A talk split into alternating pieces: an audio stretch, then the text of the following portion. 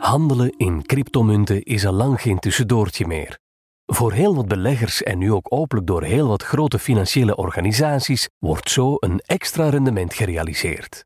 En daar wil de staat graag zijn graantje van meepikken. Mitchell Hoefman is advocaat bij Tibergien en expert in algemeen belastingrecht. En meer dan gemiddeld geïnteresseerd in crypto, bitcoin en blockchain. Podcast Tibergien. Ja, het is inderdaad juist dat uh, de laatste weken en maanden, uh, of jaren zelfs, uh, de winsten die behaald worden met cryptomunten, dat die wezenlijk zijn. En um, ja, dat die winsten die gerealiseerd worden niet per se ontsnappen aan de klauwen van de Belgische schatkist. Hoe wordt zo'n belasting precies berekend? Um, het is namelijk zo dat er eigenlijk een aantal categorieën zijn van investeerders. En in functie van de categorie waar jij binnen uh, valt, zijn er ook verschillende regels op jou van toepassing. Um, in die context kan gedacht worden aan mensen die heel actief handelen, die bijvoorbeeld de job die ze hadden hebben opgezegd en zich volledig focussen op uh, de investeringen in cryptomunten en de afgeleiden daarvan.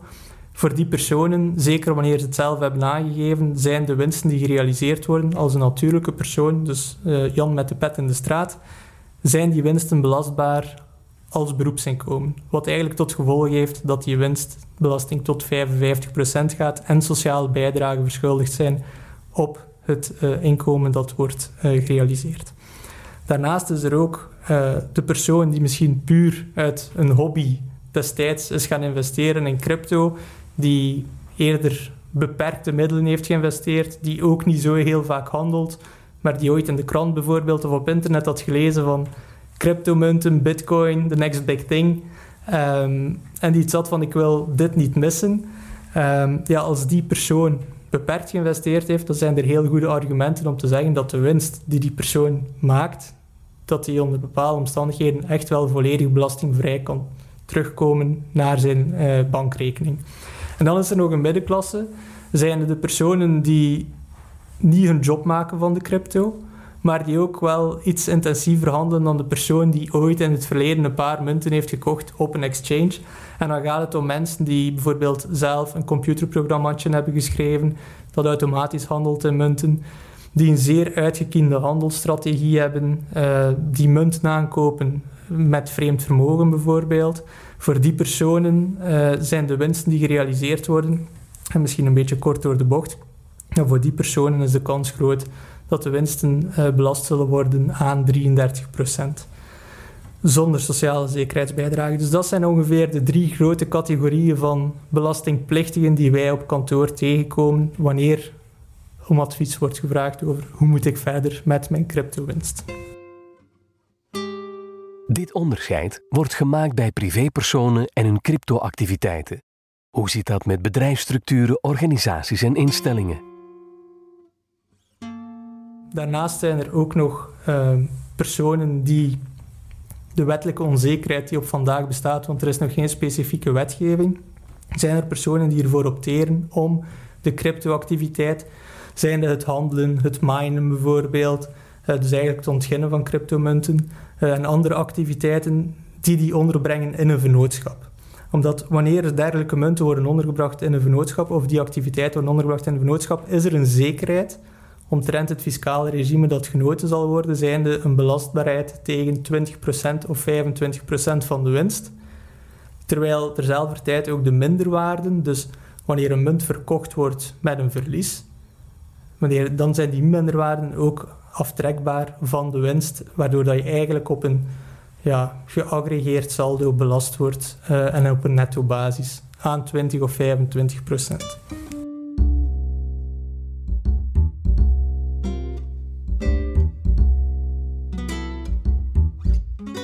Voor de natuurlijke personen is het ondertussen ook zo dat naast de meerwaarden die gerealiseerd kunnen worden, de markt danig ontwikkeld is dat je nu ook als natuurlijke persoon er kunt voor opteren om de munten die je in je portefeuille hebt, om die uit te lenen aan een andere partij.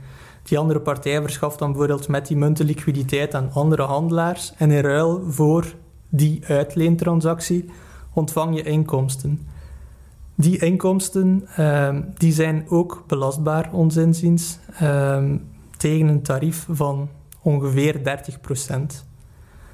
En dat zijn dan de, de inkomsten die je verkrijgt uit het uitlenen. Daarnaast zijn er ook nog andere mogelijkheden, bijvoorbeeld het steken van munten uh, heet dat dan, waarbij munten worden, of mensen sommige munten, worden toegewezen aan een stakingpool. En binnen die stakingpool worden er activiteiten verricht op het netwerk. En in ruil voor de toewijzing van je munt aan zo'n pool kan je ook een inkomen krijgen. Die inkomsten die zijn vaak uh, in de vorm van de munt zelf of een afgeleide van die munt. En dus niet zozeer in euro. Desalniettemin dat je geen puur fiat geld krijgt, is het toch zo dat ook die inkomsten belastbaar zijn in de inkomstenbelasting, tevens tegen ongeveer 30% Cryptomunten zijn een recent gegeven en zijn wellicht nog niet letterlijk terug te vinden in de juridische omschrijving van fiscale principes en regelgeving. Iedereen zou zich dus bijvoorbeeld het best hobbyist kunnen noemen. Er bestaat op vandaag nog altijd geen wettelijk kader, wat er eigenlijk uh, toe leidt dat we verplicht zijn als fiscalist of als burger toepassing te maken van de bestaande fiscale algemene principes. En op basis daarvan zullen wij dan een onderzoek uitvoeren van het dossier dat voorligt, die principes toepassen en overgaan tot een categorisering, om het zo te zeggen, van uh, het type investeerder. Zoals eerder aangegeven, als het om een vennootschap gaat, is het eigenlijk eenvoudig. Maar als natuurlijke persoon zijn er dan die verschillende categorieën en de verschillende belastingregels die daarop van toepassing zijn. Dat is niet steeds een sinecure, omdat uh, waar het vaak heel duidelijk is dat een persoon die een hobby uitoefent geen beroepsinkomen realiseert, is het soms al moeilijker om vast te stellen waar een hobby stopt en waar misschien een meer actieve activiteit begint, waarbij dat je dan misschien toch nog geen beroepshandelaar bent. Terwijl terzelfde tijd is het ook zo dat personen die heel actief zijn, maar nog niet voldoende actief om een beroepsactiviteit uh, uit te oefenen, ja, die bevinden zich eigenlijk ook in een grijze zone, waarbij het soms moeilijk is om te gaan vaststellen, betreft het een beroepsactiviteit, ja dan nee. Zijn we dan volledig verloren, uh, zou de vraag kunnen zijn.